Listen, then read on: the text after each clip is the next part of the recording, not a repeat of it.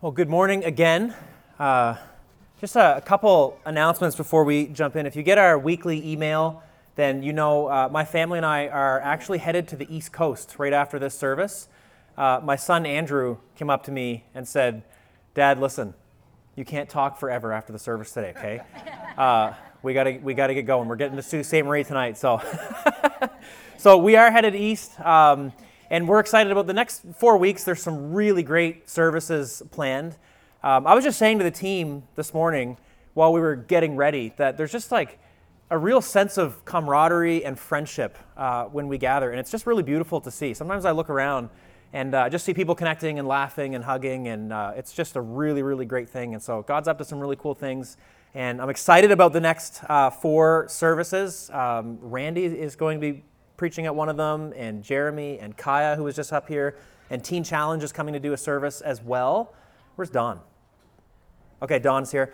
Uh, so yeah, that's going to be uh, really great. And there still is a barbecue every other week. So not next week, but then again on the next, the one after that. So looking forward to that, and uh, we're looking forward to seeing everybody again on the first Sunday in September. Um, so that's uh, our family update. And I just wanted to give one more update because uh, there's not uh, a ton of announcements, and so I just want to share this. I don't always share ministry that happens in the middle of the week, but on Friday, I had a really incredible opportunity to go into the Thunder Bay District Jail and be a part of a ministry. So the, the two young men that were here for the prayer tour on Sunday night, and a lot of you came for that. We had an incredible time on Sunday night praying for Canada, praying for Thunder Bay. Uh, it was just a phenomenal time. Those two young guys, they were actually in Thunder Bay for the whole week.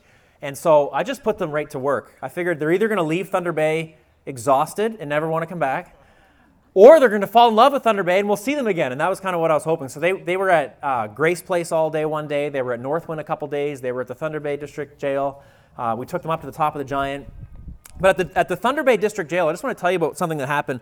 Um, we had an opportunity to do chapel services for the whole uh, institution. And so um, Dawn kind of, Dawn's back here. She's a program director at Teen Challenge and among other things, I think does all kinds of things, um, pulled together this team. And uh, we went in on Friday, and there was, what I was blown away by was this team was made up of people from all kinds of different churches in Thunder Bay and different ministries in Thunder Bay. There wasn't one church or ministry represented. And since being here over the last six years, I've heard people talk about a lack of unity in the church. And there's probably some uh, truth in that where there's people that don't, don't agree, but I was blown away. Here we were Friday, and we were in the jail, and there was such a sense of unity. And the ministry of Christ in that place was incredible. We actually had an opportunity, and I've never seen this anywhere else in Canada um, in jail ministry, but we actually were able to go to every cell and give hot dogs through the bars to people. Like it was, it was incredible. I mean, there was this one guy, and, and the, the Thunder Bay jail has quite a lot of people. So some of these cells, they have two bunk beds and up to three, sometimes four guys in one of those, and they had put beds on the floor. And I was, we were supposed to only give out one hot dog per person. That was a pretty strict rule. And uh, if you're like me and you like to just make people happy, I was tempted to give two whenever people were like, hey, can I have another one? I'm like, no. And uh, we had this one guy, there was this couple guys in the cell, and uh, I gave out a couple hot dogs, and then the guy said, oh, one more for the guy below me. And I was like, nice try. And uh, but anyway, I looked down and, and, like sure enough, right underneath, like on the floor, there was another guy there. And so um, just really tight uh, living spaces. But they were so appreciative that there was people in there talking about Jesus and giving out hot dogs. Um, as simple as that was, there was just such an appreciation. And the chapel services were actually happening at the same time as we were delivering food to the cells. So some of us would be up delivering food, and then some of us were down in the yard where we were on one side with a sound system, and then on the other side of a chain link fence, there were people in there for the chapel service. And, and it was incredible. There was one service in particular, no word of a lie, the whole group of them stood right at the front and they were like leaning up against the chain link fence and they were hanging on every word of what was being shared. Like, just incredible just seeing God move in that way and just such a sense of unity. And what I felt like as I walked away from that and I thought, you know, the attention, the focus today was Jesus. It wasn't one ministry, it wasn't one church. It was just like a bunch of people that love Jesus getting together to, to spread his love. And so, really incredible. Um, yeah, and, and, thanks, Dawn, for how you spearhead that. Dawn uh, is at Teen Challenge, and she's actually been on the mic here and let people know if you want to be involved in prison ministry or that kind of thing. Um, get in touch with her. She has another huge outreach happening in a few weeks that she's probably still looking for help for. So uh, right here at the back, and if you want to get involved in, in that, um, you can talk to her. So, So uh, I'm excited to, to just jump into the scripture today. This is, um, I'm going to bring this David series to a close, sort of, okay? Uh, so we've been in this series called David, Flawed Human, Holy God. And I'm headed out this Sunday, and so I'm going to wrap up uh, with a prayer David prays near the end of his life. Randy's actually going to dive back in when he preaches. Uh, he's going to go back in and, and, tell one of the stories of David's life that, that I didn't share. So I'm sort of wrapping it up, but we are going to go into David's life one more time, and uh, I'm looking forward to hearing that.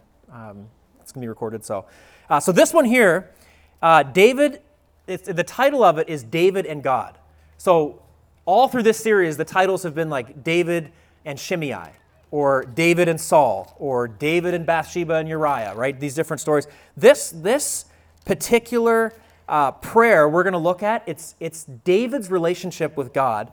And, and I just want you to, to know, and we've, we've highlighted this through this series, David is one of these guys, like, you can't follow David's example in everything.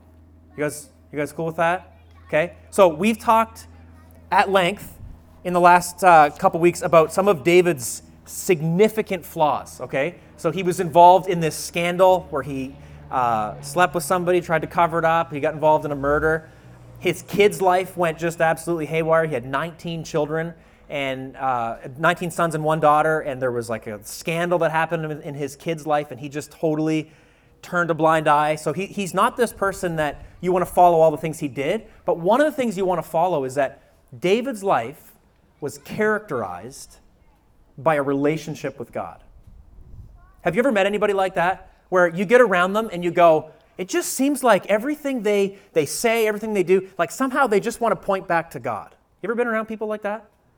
I, uh, getting ready for this, this uh, message, uh, there was a guy that I knew, I still know him today. His name is Robert. He's a pastor in New Brunswick. And he was one of these guys that the way he lives his life for Jesus, and still to this day, I just haven't seen him in a few years, he's just all out like to the point where sometimes you might feel a little bit awkward, okay? Um, so Robert had this reputation. He's this pastor, and, and he loves to pray. And uh, I remember one time uh, I was in the mall in Saint John. We were on ministry somewhere, and we had the team. We were out doing the mall, and we bumped into Robert in the mall. And Robert was like, he's a very expressive person. Kind of reminds me a little bit about like David, right? And, and Robert saw our team and he had a few people with him and he was like, he just started like dancing around. And this is how he would get. When he gets excited about God, he just gets like kind of dancing around and he's excited. And he's like, can we pray?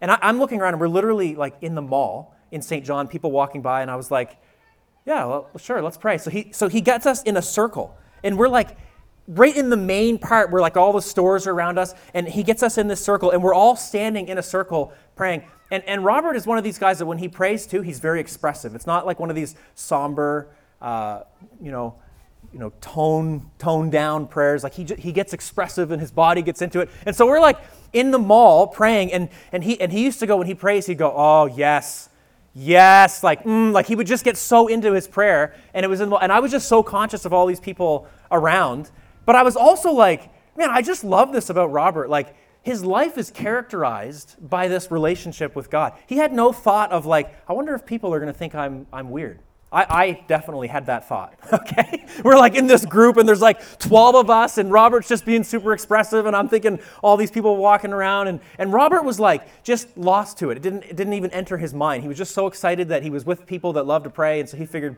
well, we're in the mall, may as well do it, right? And uh, his life is just characterized by God. And David is one of those guys. And so uh, his life is characterized by his relationship with God. And as a Jesus follower, and this is how I want to wrap this, this series up as we as this is near the end of, of David's life, the psalm we're going to read. Um, if you want to turn there, if you have a Bible, uh, we're going to go to 2 Samuel chapter 22. But it's also a psalm. If you go to Psalm 18, it's almost verbatim. So uh, the narrator who wrote the book of Samuel was so impressed with this prayer at the end of David's life that he included it in the narrative. Okay, so First and Second Samuel is a narrative account of David's life, of Saul, and all these incredible stories. Okay, so filled with stories. It's an easy read. Uh, Psalms are filled with half of them are David's prayers. The other half are prayers and songs from other people. Uh, but this psalm actually ends up in the scriptures two times.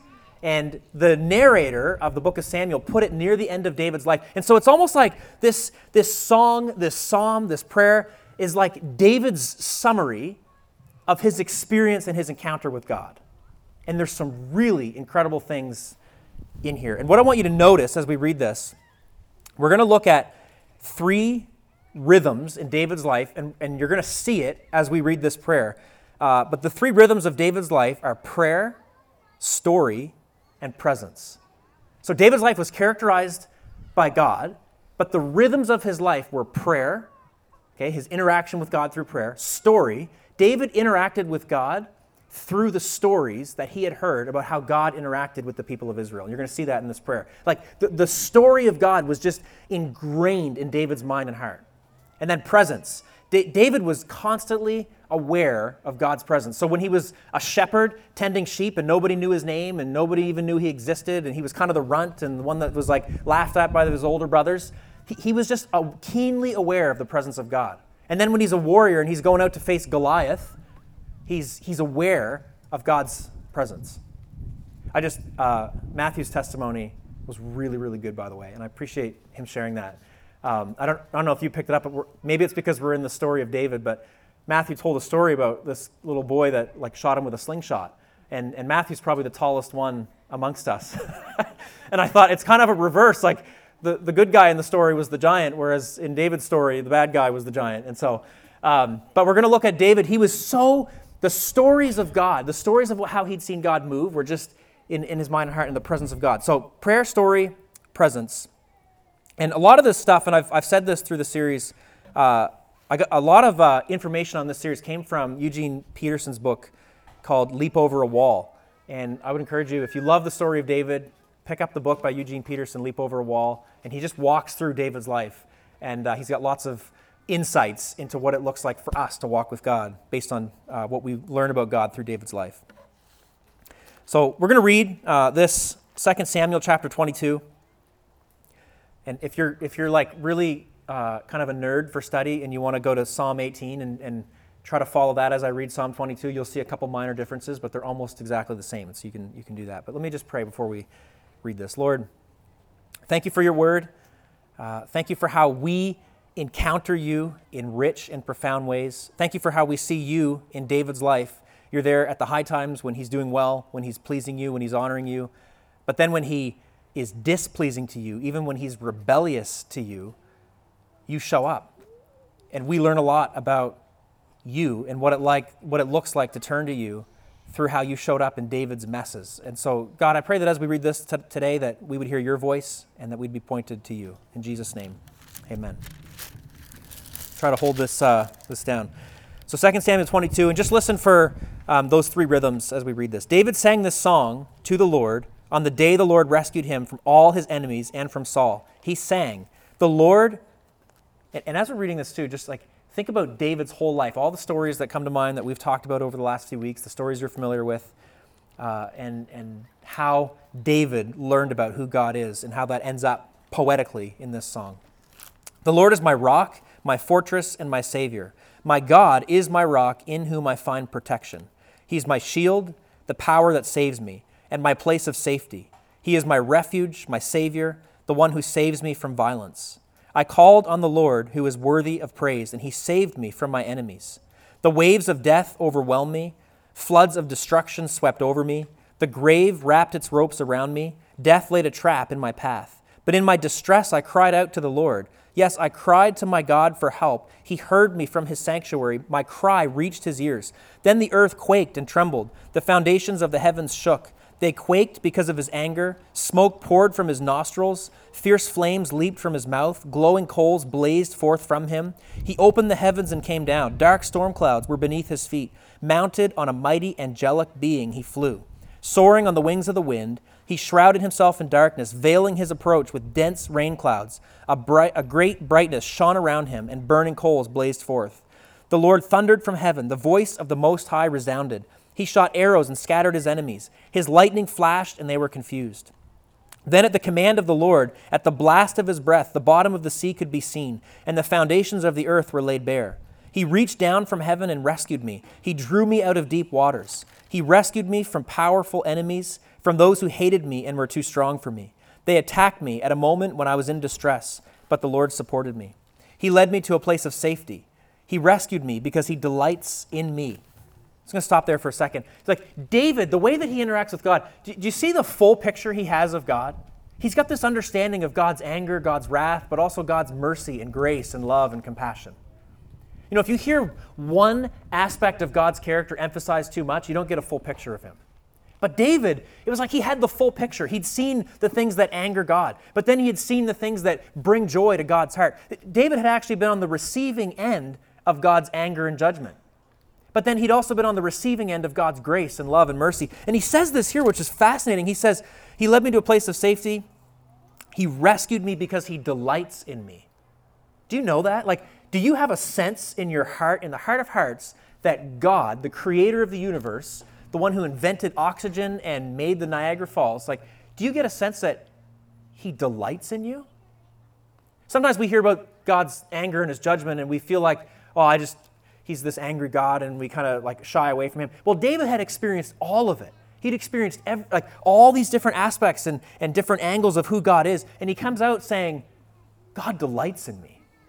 Like, what a fascinating thing. That's what it looks like to have a relationship with God. It isn't to, to be lopsided in our view of who He is, it's to get the full picture, but then to also have this, this deep sense that He delights in me.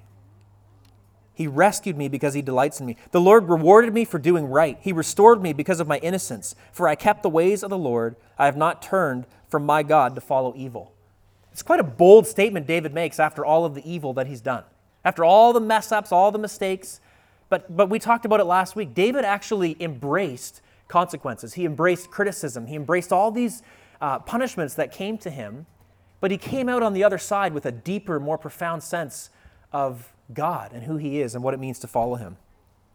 He goes on, he says things that you go, wow, how, like, how do you get the confidence to say that? He says, I have followed his regulations. I've never abandoned his decrees. I am blameless before God. I have kept myself from sin. The Lord rewarded me for doing right. He has seen my innocence.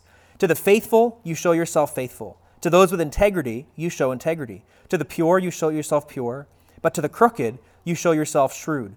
You rescue the humble, but your eyes watch the proud and humiliate them. O Lord, you are my lamp. The Lord lights up my darkness. In your strength, I can crush an army. With my God, I can scale any wall. God's way is perfect. All the Lord's promises prove true. He's a shield for all who look to him for protection. For who is God except the Lord? Who but our God is a solid rock. God is my strong fortress, and He makes my way perfect. He makes me as sure footed as a deer, enabling me to stand on mountain heights. He trains my hands for battle. He strengthens my arm to draw a bronze bow. You have given me your shield of victory. Your help has made me great. You have made a wide path for my feet to keep them from slipping. I chased my enemies and destroyed them. I did not stop until they were conquered. I consumed them. I struck them down so they did not get up. They fell beneath my feet. You have armed me with strength for the battle. You have subdued my enemies under my feet. You placed my foot on their necks. I have destroyed all who hated me. They looked for help, but no one came to their rescue. They even cried to the Lord, but he refused to answer. I ground them as fine as the dust of the earth. I trampled them in the gutter like dirt.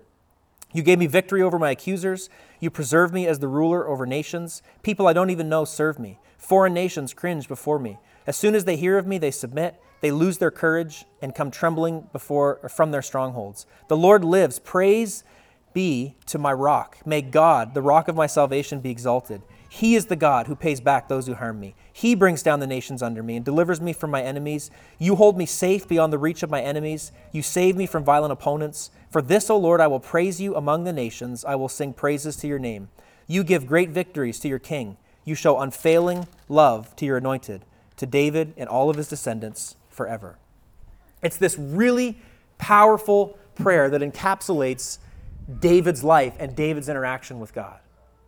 And, and here's what I want to encourage us with today. So, David, and you, you'll see it in this, this psalm, and I encourage you to go back and read it. But David had these three rhythms there was prayer, story, and presence.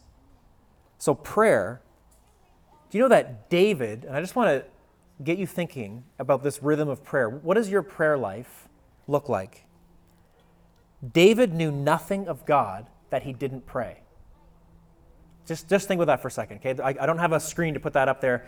David knew nothing about God that he didn't pray. Everything he knew about God, conceptually, intellectually, in his mind, in his head, he prayed those things. So when he wrestled with God's judgment, we talked about it a few weeks ago, when, when God struck down this guy Uzzah, which is a really baffling passage of scripture, and you go, why did God do that? Like David, he, he reacts, he's angry. He, he flees from that place. He doesn't even know how to respond. He doesn't know what to think of God. And then he goes to God in prayer. You know, it's, it's some ways it's easier to understand when you pray when you're excited about what God's done. But when you see God do something that's just kind of jarring or unexpected, sometimes we just kind of wade around in this place of confusion and we don't know what we think about God. We don't know how to, you know, respond to certain things. Well, David, there was nothing he knew about God that he didn't turn into prayer. Listen to what Eugene Peterson says about this. He says, It's no exaggeration to say that anything we know about God that's not prayed soon turns bad. Then, listen to this the name of God without prayer is the stuff of blasphemy. The truth about God without love for God quickly becomes oppression. We've seen that over and over again with the church. You know, people that stand on things that are true about God, but they don't actually know God, and it turns into oppression. It turns into people that are strong becoming oppressors and forcing truth on other people that are weak. And God will have none of it. He says, uh, so called theologians, whether, whether amateur or professional, who don't pray, are in the league with the devil. Indeed, the devil can be defined as that species of theologian who knows everything about God but will have nothing to do with him. So, David is this different kind of theologian. He was this king that he could have become an oppressor. We talked about it a couple weeks ago. In what he did with Bathsheba and the way that he covered it up with Uriah, David was on the quick path to becoming this really corrupt spiritual leader. We've seen all kinds of examples of that, even in our lifetime, of, of spiritual leaders that have abused their power and become oppressors. But God wouldn't have it with David because God knew that David actually wanted a relationship with him. So then God actually he rebukes David, he deals with David's sin. David falls to his knees and he cries out to God and he says, "Have mercy on me a sinner." God, I recognize that I've broken your law. He prays to God. He doesn't use truth in a way to oppress other people. God won't allow him to do it because David has turned what he knows about God into prayer. It's this relationship. That's what prayer is. When we're, when we're struggling, when we're confused, when we're excited, we turn it into prayer. David, before going into battle, he would ask God, God, should we go? He lived in a time of warfare when, when warfare was common at that time. When he celebrated, he danced and he prayed when the ark was coming into Jerusalem. The Psalms are filled with praises and adoration of God. When David's best friend Doeg stabbed him in the back, he prays about it. Psalm 52 is this prayer where David goes to God and he's like, How could somebody turn on me like this? How could somebody that I knew and loved turn on me uh, so, so horribly? In Psalm 55, another one of David's really good friends, uh, this guy turns on him. His name is Ahithophel. And if you read Psalm 55, David is crying out to God and he's saying, God, I've been stabbed by somebody that I used to go to worship services with.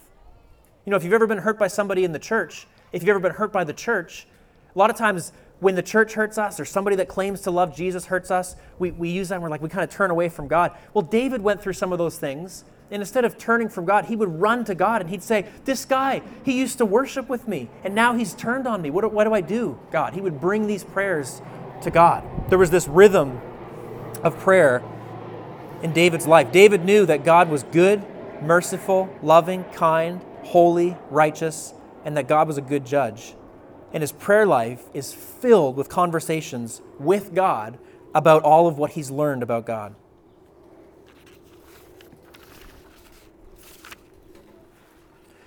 So that's prayer. Secondly, this other rhythm, David inserted himself into God's story. I was really excited to share this with you because I this is the first time that I've seen this in the scripture uh, in, in, studying for this this week.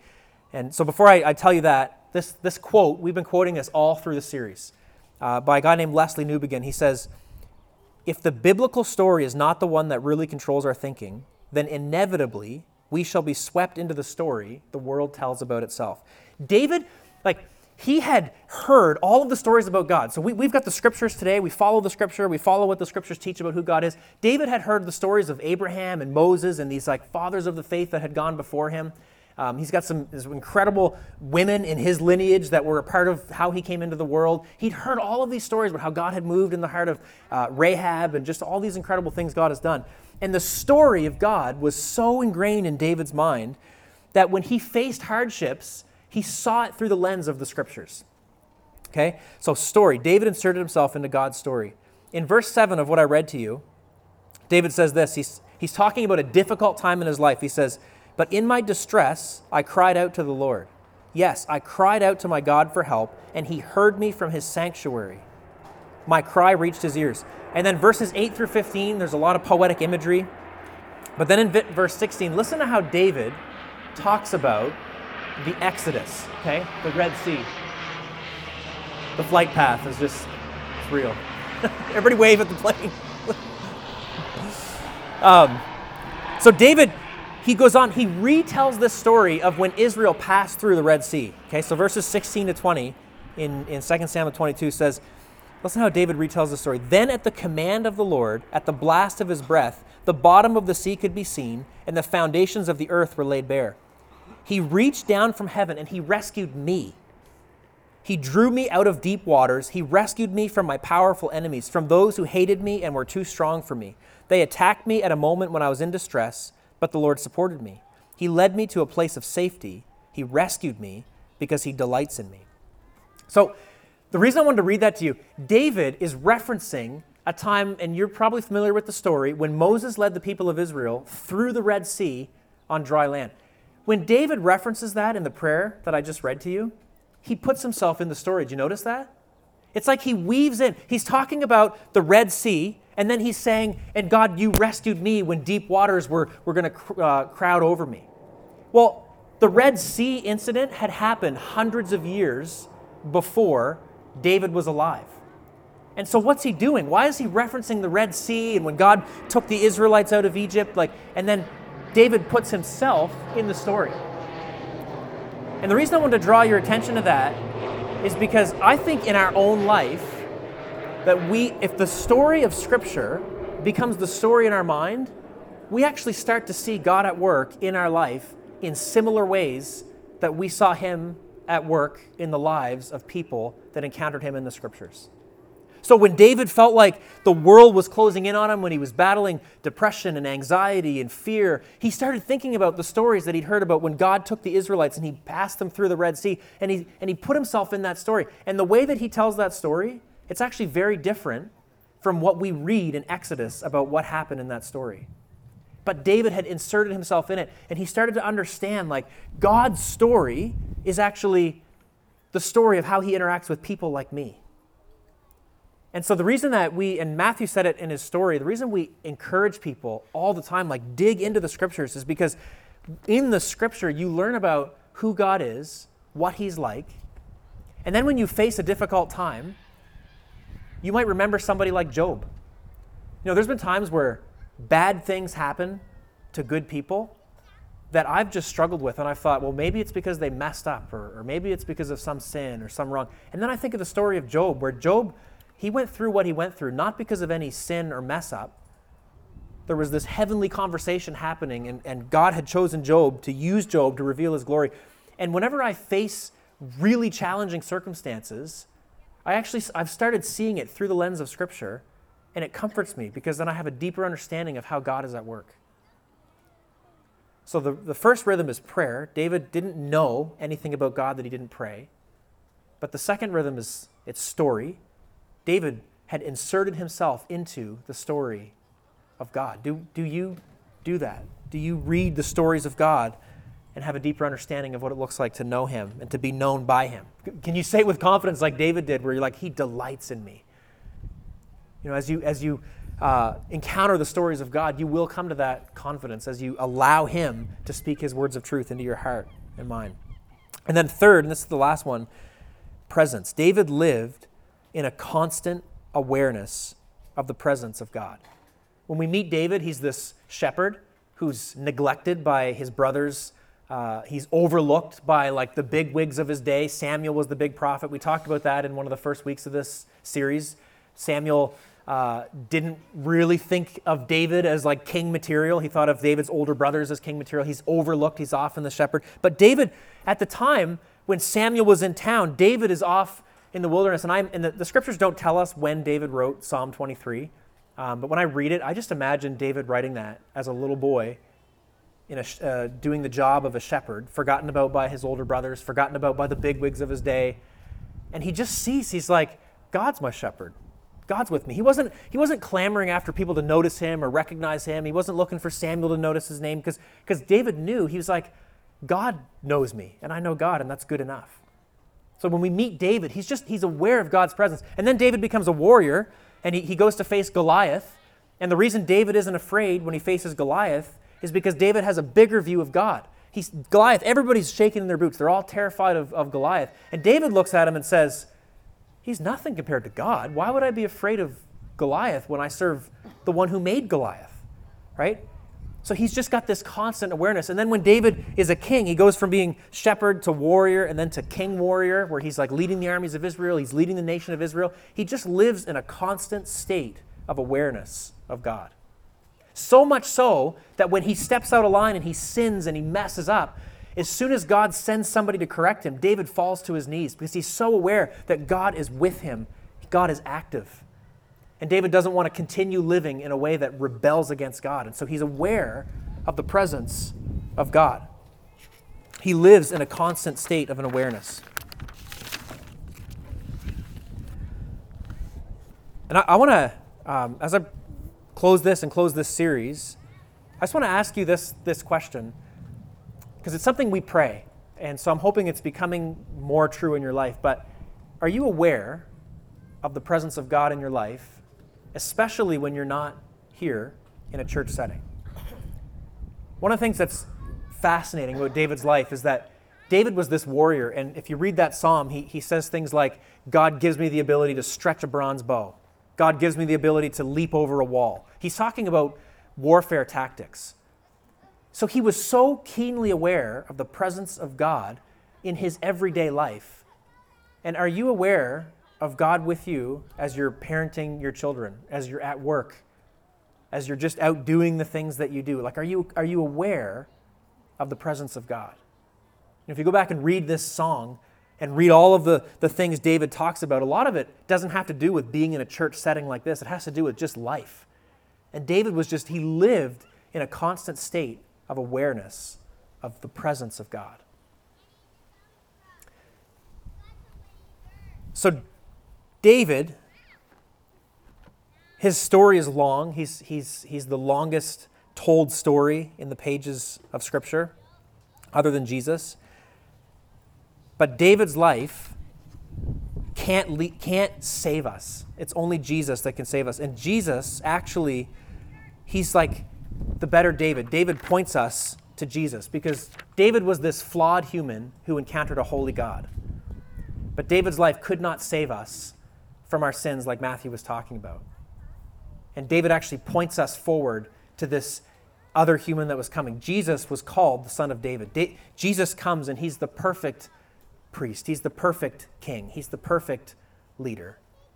And he dies this brutal death for us. And the reason we can have confidence in our relationship with God is because of Jesus, like Matthew talked about in his story. And so if you're here today and you've, and you've not put your faith in Jesus, I just I encourage you to call out to him.